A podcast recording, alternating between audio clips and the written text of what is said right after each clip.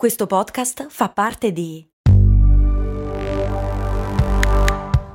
Voice Podcast Creators Company.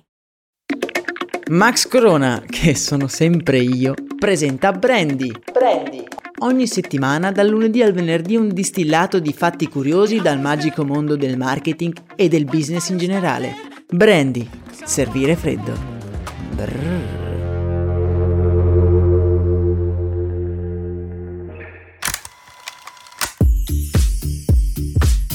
Bentornati amici miei che mi accompagnate ogni mattina in questa folle avventura. Come state? Beh, fatemelo sapere nel canale Telegram che trovate in descrizione, luogo in cui ci scambiamo pareri e dove potrete trovare articoli di approfondimento anche su questo episodio. Oggi vi parlo, come avete intuito dal titolo, di un brand la cui storia abbiamo già raccontato in uno dei primi episodi del mio podcast principale, ovvero Storie di Brand. Vi lascio il link in descrizione se volete riascoltare ascoltarlo oppure anche ascoltarlo per la prima volta.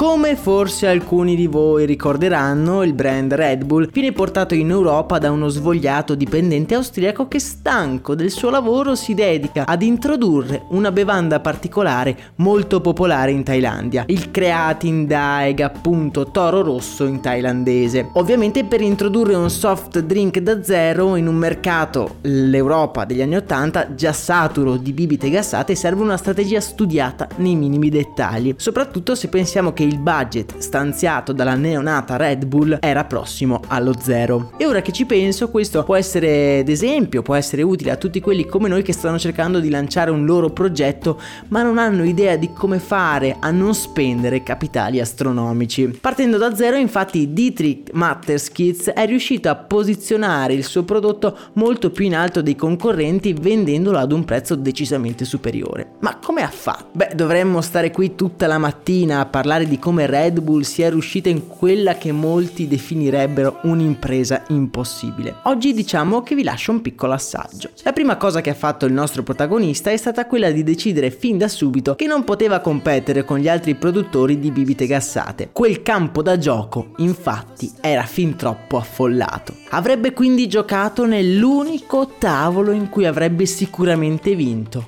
il suo crea da zero il mercato degli energy drink. Ma creare un mercato da zero non è facile ed era essenziale partire da una piccola nicchia di consumatori ben definiti. Questa nicchia viene identificata nello studente universitario che malgrado si diverta tutte le sere in giro per locali, la mattina dopo deve essere presente a lezione. Ottimo, una volta definito il target decide di utilizzare l'unica cosa che un businessman senza soldi può fare per promuovere il suo progetto, ovvero decide di utilizzare la sua creatività. Prima di cominciare la sua campagna di comunicazione decide di creare un gusto diverso da tutte le altre bibite in commercio, un gusto volutamente sintetico, il gusto di una pozione magica che al bisogno ti dà l'energia necessaria. Un gusto, manco a dirlo, diverso dalla bibita che veniva venduta in Thailandia. Senza soldi, l'unica cosa che può fare è usare la sua creatività e allora decide di produrre una quantità esagerata di lattine di Red Bull vuote da portare fuori dai locali della vita notturna, specialmente nelle città universitarie austriache, e di letteralmente rovesciare queste lattine vuote nei bidoni dell'immondizia fuori e dentro i locali. In questo modo, da una parte gli studenti rimanevano incuriositi da tutte queste lattine, nella loro testa si forma la percezione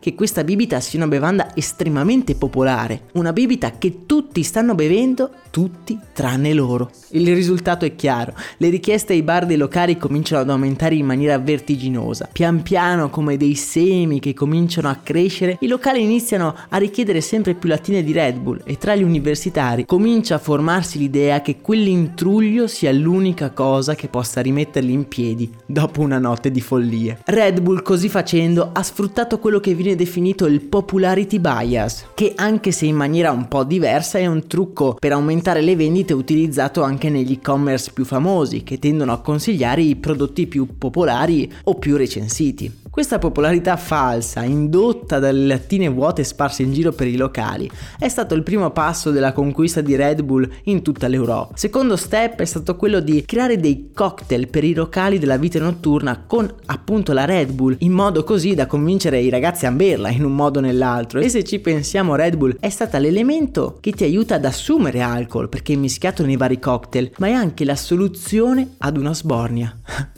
meglio di così. Con la sua strategia semplice ed originale Red Bull è sfuggita da modelli di sponsorizzazione convenzionali, partendo dai locali e arrivando in breve tempo agli sport estremi, trasformando una bibita zuccherata non molto diversa alla fine della Coca-Cola in un vero e proprio stile di vita. L'efficacia o meno della Red Bull come energy drink è tuttora messa in dubbio, ma che sia l'effetto placebo o un reale boost di energia poco importa. Rimane comunque un esempio virtuoso di comunicazione fuori dagli schemi con trovate di marketing sempre originali. E con questa chicca io vi saluto. Vi ricordo in descrizione il link dell'episodio di Story di Brand su Red Bull e anche il link del canale Telegram dove possiamo discutere un po'.